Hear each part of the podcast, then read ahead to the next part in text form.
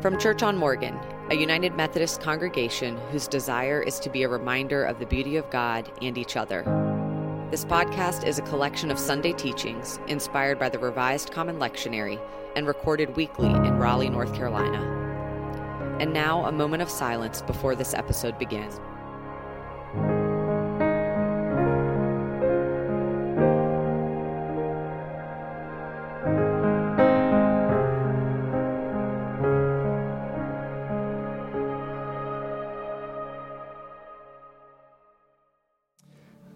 Friends, this morning, um, our gospel lesson comes from the book of John.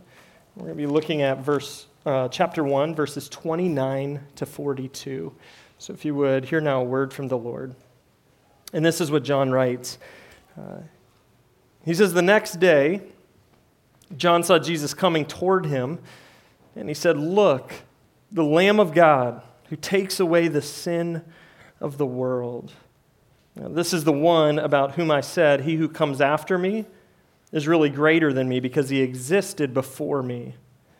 Even I didn't recognize him, but I came baptizing with water so that he might be made known to Israel. John testified, I saw the Spirit coming down from heaven like a dove, and it rested on him. Uh, even I didn't recognize him, but the one who sent me to baptize with water said to me, the one on whom you see the Spirit coming down and resting is the one who baptizes with the Holy Spirit. I have seen and testified that this one is God's Son. And then the next day, John was standing again, uh, this time with two of his disciples, when he saw Jesus walking along, and he said, Look, the Lamb of God. The two disciples heard what he said, and they followed Jesus. When Jesus turned around and saw them following, he asked, What are you looking for? They said, Rabbi, which is translated teacher, uh, where are you staying? He replied, Come and see. So they went and they saw where he was staying, and they remained with him that day. It was about four o'clock in the afternoon. One of the two disciples who heard what John said and followed Jesus was Andrew, the brother of Simon Peter. He first found his own brother Simon, and he said to him, We have found the Messiah, which is translated Christ and he led him to Jesus. And Jesus looked at him and said, You're Simon, son of John, but you'll be called Cephas, which is translated Peter. Friends, this is the word of God for us, the people of God. Thanks be to God. So, if you're going to sit down, let's say you found yourself in the position where John and some of these other disciples uh, had the great opportunity and grace to spend their life walking alongside of Jesus and, and 20, 30, 40 years later, uh, you realize that uh, the experience you had was not just for you, but for the world, and that it was going to be important for you to sit down and to write an account of the life of this one that you shared three years with.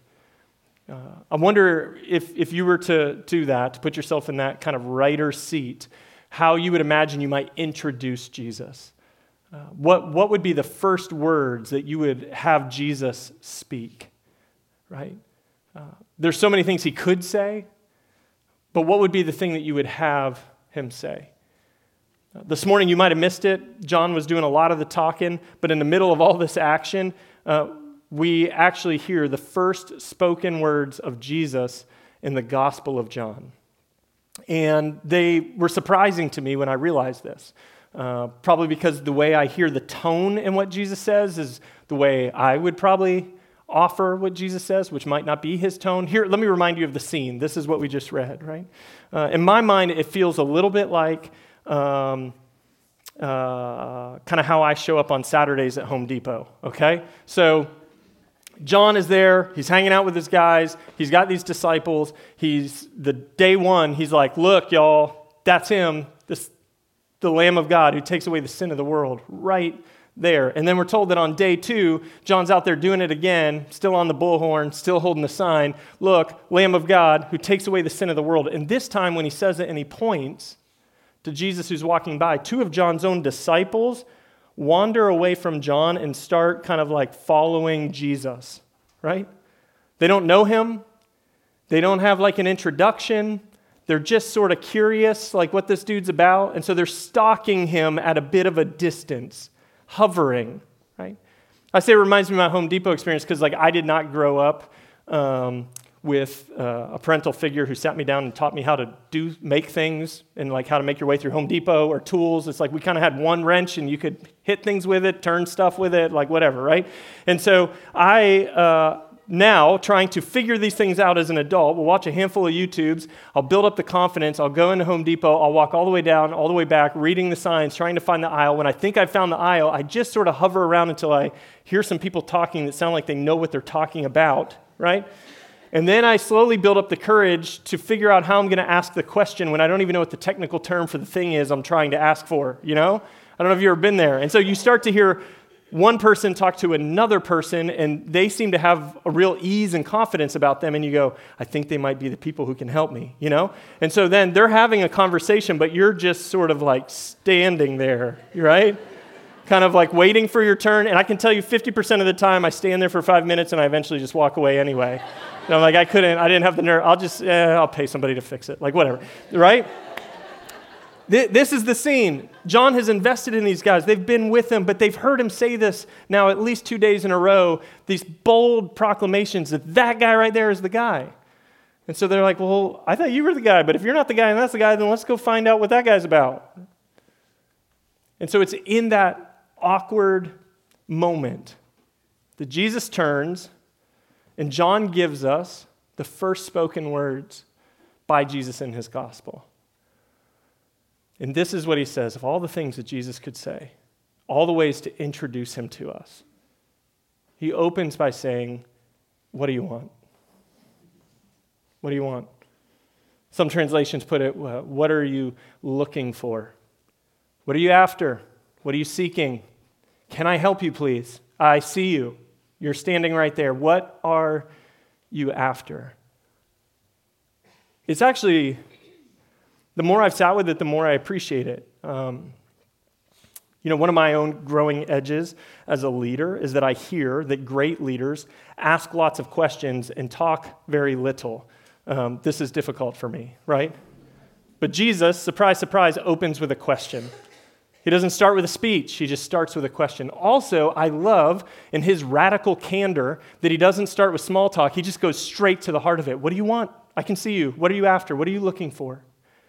It took me 20 years to get the courage to put this question in my repertoire, but I'm telling you, here's a little pro tip. This may be worth the whole morning for some of you. As somebody who uh, regularly meets with people multiple times a week, I spent the first 20 years of ministry going into every meeting with no earthly idea what this meeting was about, right?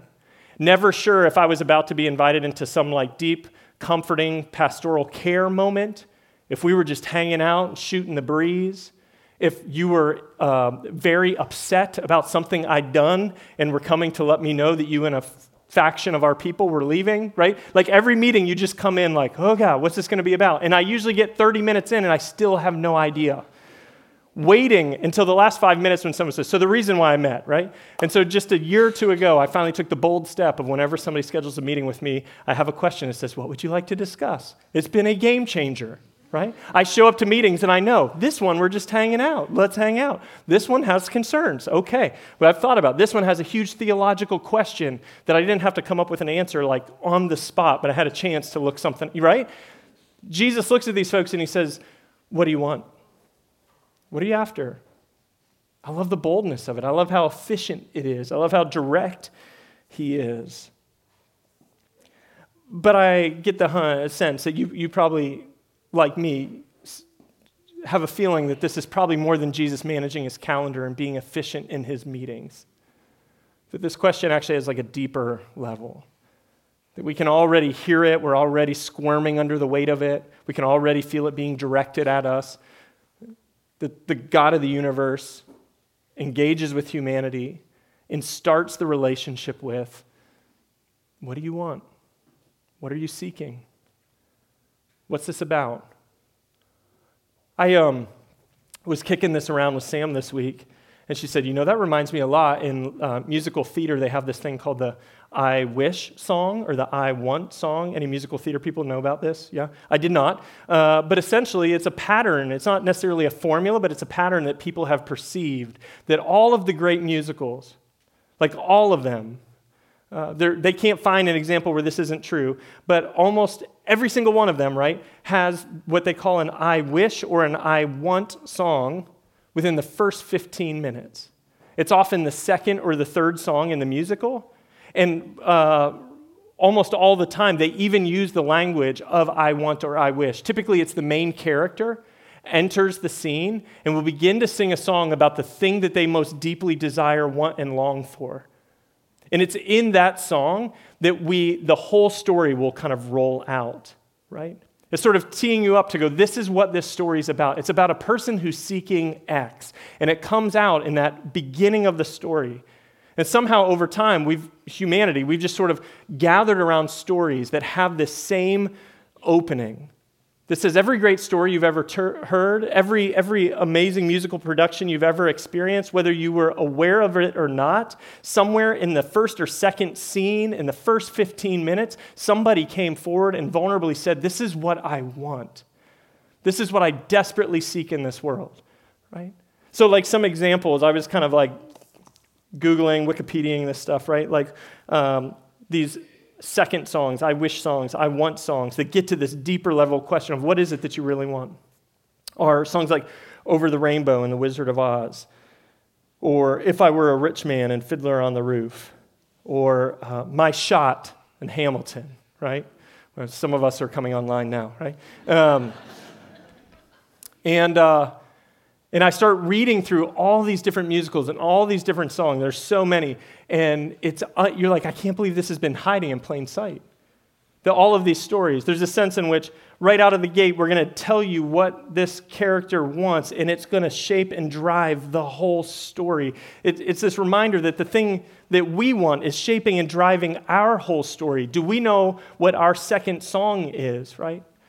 I'm reading these songs. I'm actually being pretty moved by the clarity and, then I came across um, a musical selection that I, that I actually knew, right? I haven't spent a ton of time in musical theater.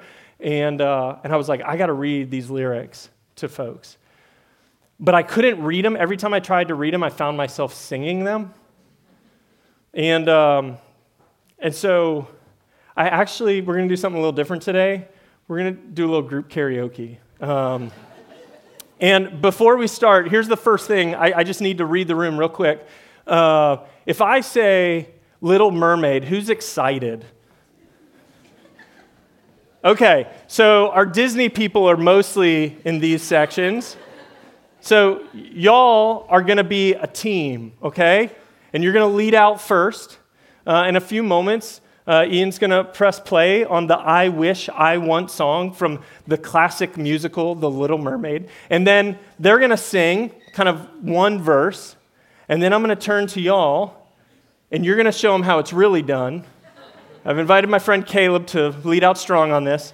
Uh, y- y'all are going to show them how it's really done. And then because we're a church, at the end, we're all going to sing the chorus together, okay?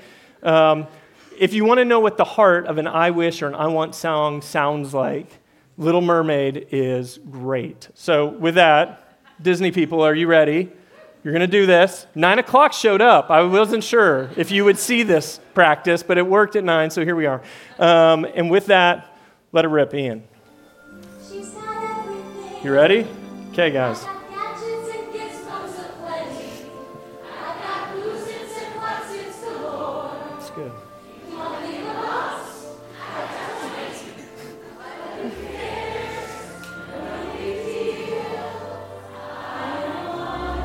Tell us what they want. Tell us what she wants.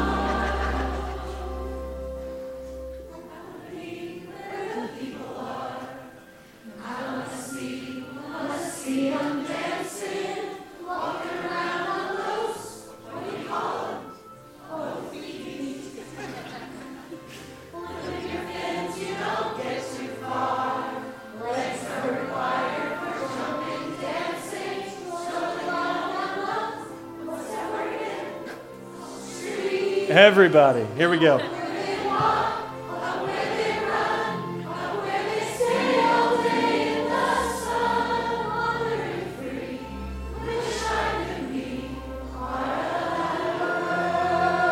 It's amazing, amazing, amazing. Well done, y'all. 11 o'clock. Once you hear it, you can't unhear it. Every musical you've ever watched, you'll begin to pay attention in that second song and go, This is what the whole story's about. This, this mermaid is desperate to know what this whole other world is like and to participate in it. And the whole story will unroll that way. And Jesus and John, as he's telling the story of Jesus, starts right here at the beginning and he says, So, what do you want? What do you want? And um, the disciples, Andrew, these first two people who start following Jesus, Andrew and another person that we're not given their name, uh, they, they have this really interesting response. I've always found it pretty funny and never known what exactly to make of it. But, but Jesus says, What are you looking for? And they turn to him and they say, Where are you staying? Where are you staying? And I've never really known much what to do with that. This week, as I was sitting with this again, I, I wondered if maybe what they're asking is that Jesus says, Tell me the truth. Like, what's the desire of your heart? What's driving you? What's shaping you? What's the story that you're living about? What are you seeking? And they look back at Jesus and say, essentially, how much time you got, right? Where are you staying? I'm not sure we could cover it right here on this path.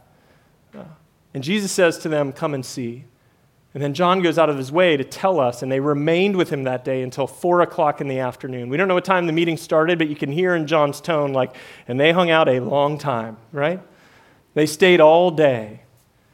One of the things that's frustrating and interesting about this story is that John poses this question. He tells us that Andrew and this other person go with Jesus to where Jesus is staying. They stay with him all day answering this question.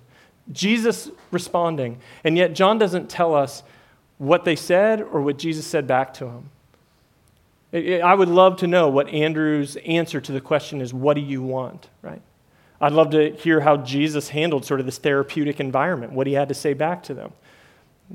But John, for whatever reason, doesn't give it to us. Maybe it's because John's preserving a little bit of confidentiality, you know? There's so much in the story where other people's lives and stories are exposed. Maybe John came to this part and said, Some things are just for us and don't need to be shared publicly.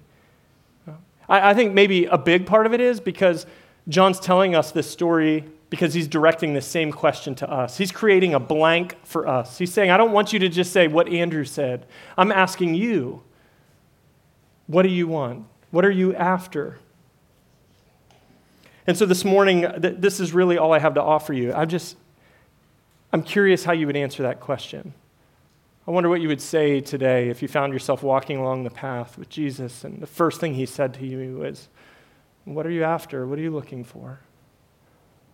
Uh, I had more time to think about it than you have here, just a second. So uh, this week I, I just kind of went to a coffee shop, got a little space, and started thinking through the, the ways that I would have answered this question in different seasons of my life, and it's often been and sounded different. There have been different things that I've needed or wanted or been looking for, right? And just to give you some examples of the kinds of things that maybe some of us are saying and trying to excavate even in this moment. I think there were seasons in my life where if, if Jesus were to ask me, what are, what are you looking for? I would have said, I'm just looking for a witness to my life. I just, I just want to be seen. I think I want, a, I want a friend, right? There are moments when I probably would have said, uh, I'm longing for protection. I'm sick of fighting. I want somebody to fight for me. I want an advocate. I need somebody to speak up, step in between me and this situation. Some of us, maybe the moment sounds like I'm, I'm looking for safety. I just want to be in a secure place where I can let my guard down and be myself. I'm looking for refuge.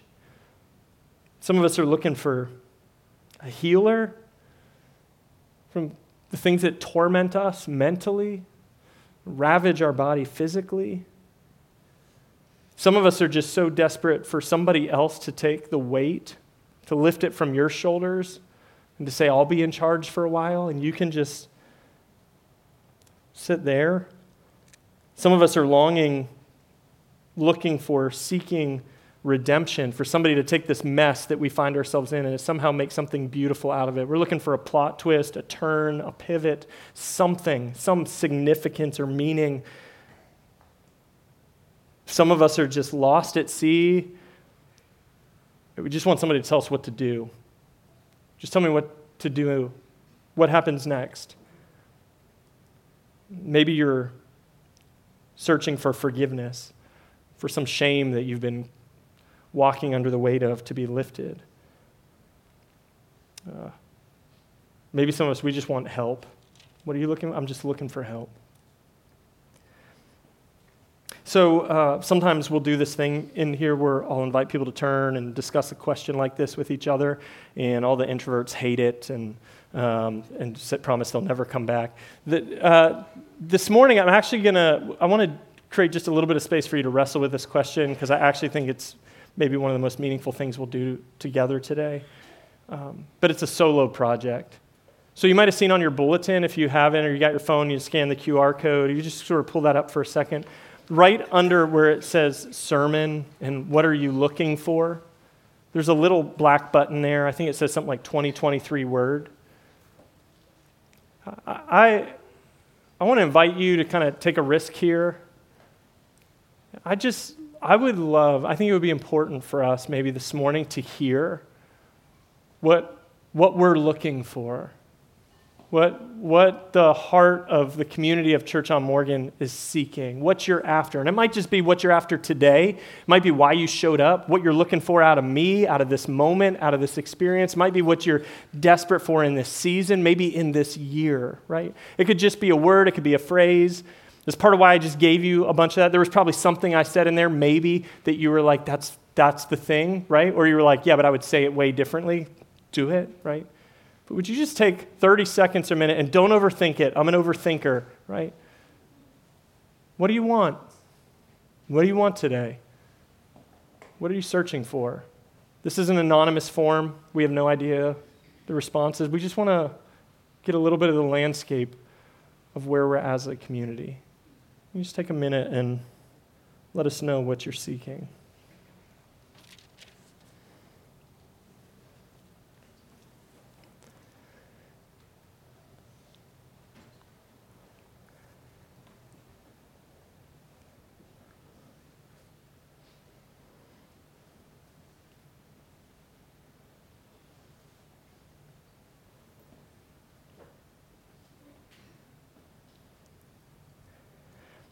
So um, we don't know what Andrew's answer was. We don't know what he said. But what's interesting is after he leaves this meeting with Jesus, um, one, it changed his life. There was a before and after of that conversation for him. And uh, what immediately happens is he goes home and he finds his brother and he says to his brother, uh, I think I have found the Messiah. Right? So, pretty good conversation. But I, I think I've found the Messiah. And for many of us, that, that word, it doesn't really like have as much resonance with us as maybe it would have with, with John and Andrew. But one way of understanding this is in the Jewish people's context, especially in that moment, living uh, under oppression as a minority people group in this unjust system and regime, right? Where they were just kind of being disrespected uh, day after day after day and taxed within an inch of their life and have been ripped away from all of their most important things. That one possible way to reverse engineer this is I don't know if this is true, but maybe when Andrew sat down with Jesus and he said, So give it to me straight, what do you want? Andrew began to say, I want free of these people who've oppressed our people. I want to be liberated from this nonsense, right? I, I want to be able to travel freely and to worship in the ways that we choose and, and to have our history and our people restored. I I'm, want a Messiah to show up and show us the way. And so, on the other side of this conversation, he says to his brother, I, I think I found the Messiah. In, in John chapter 1, you heard it. John the Baptist says to everybody, Look, friends, the Lamb of God who takes away the sin of the world. I don't know what was going on in John's life, but perhaps for John, the good news that he was experiencing was I think I've just found the one who can lift shame and forgive sin. And if you are in need of somebody who can lift shame and forgive sin, I'm telling you, this is the guy right here. A few verses later, a guy named Nathaniel will bump into Jesus. And they'll start having a conversation, and Nathaniel will go, Teacher, you're my teacher, right? Hey, I've got big questions, and this guy seems to have insight and wisdom. And if you're somebody who's searching for insight and wisdom, I'm telling you, this guy right here is a teacher. One of the things that's fascinating about John's first gospel, or his first chapter in this gospel, is that in you know, these 40, 50 verses, there's nearly a dozen different names, titles given for Jesus right in that first chapter. It's like, why so many names?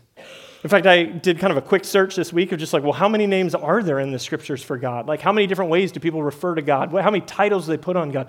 Well, by one person's count, there were like 952 or something, right? Like, nearly a thousand different ways that people pointed at the life, ministry, death, resurrection of Jesus and said, I'll tell you what this is about. This is about healing. This is about refuge. This is about grace and forgiveness. This, this is about true leadership. This is every single person that encounters Jesus somehow has this unique experience. And so as we walk through this season of Epiphany, where the big question on the board for us in this season of the church is who is Jesus? Part of what John's leading us into right here at the beginning is he's a thousand things to a billion different people. And many of us, we grew up in a place, in a space that sort of said, This is who God is. God does this one thing for this one kind of people. And it just, and, and this morning, instead, Jesus shows up on the scene and just says, What are you seeking? What do you desire? What do you want? What's driving your story? And invites us to engage and find out if, in some beautiful way, God might meet us there too. Now, I grew up with enough kind of like fundamentalism in my background to go, bro, that's sounding real like prosperity gospel vibes, like name it and claim it, God's a genie in the sky, whatever you want, you get, you know, whatever. Um, I, I, I think that's fair. In fact, when I looked at this word seek through the New Testament, there's about 100 times that this word shows up. More than half of them, when people are talking about what they desire, want, and seek in the New Testament alone, more than half of them are about revenge, retaliation, and violence, right? I, think it's, but what, but the question is the question, right? Uh, God is saying to you, what do you seek? Sometimes it's really helpful to know the story you're in and what you're seeking. You go, I want revenge. What I want right now is retaliation. What I want right now is those jokers to be smited, right? This is what I'm after. Now, that doesn't mean that that's exactly what's going to be delivered to you, but this is where the conversation begins. I mean, one of the be- most beautiful things about the gospel and about the, the ministry of Jesus is that it starts with our desires. And then as we engage those desires with God, that we see again and again and again that they're transformed, that they're expanded, that they're replaced often by something so much better. It's why Richard Rohr, I heard on a podcast just not uh, a week or so ago, talking about this very dynamic, said that so many of us, if we were to name what we want, we would say, we want to win. And Jesus says, then you're going to need to surrender. We're like, ah, that's not what I meant, right? And we're like, hey, I want this life. And he says, that's great. You're just going to have to die to it. And you're like, that's not what I meant. Or, hey, you know, this is. Um, I, I just desperately want to have this thing. And Jesus says, That's fine. All you need to do is give it away. This is how Jesus meets us in our desires, transforms them, expands them, replaces them, but it starts with what do you want? This is where the journey begins. And so, Church on Morgan, this year, as we make our way into uh, whatever season that you're in, my prayer for you and for us is that we would be seekers, that we would be people who are after something, that we'd be honest about it, that we would name it, and that we would give God space to transform it if need be. And that ultimately that you would come to see in this journey that the thing that God seeks most of all is us. And this is where it starts with the simple question, what are you looking for? May it be so. In the name of the Father, Son, and Holy Spirit. Amen. Thank you for joining today. If this episode has been meaningful to you, would you take a moment to share it with a friend? To support this ministry or learn more about our community, visit us at churchonmorgan.org.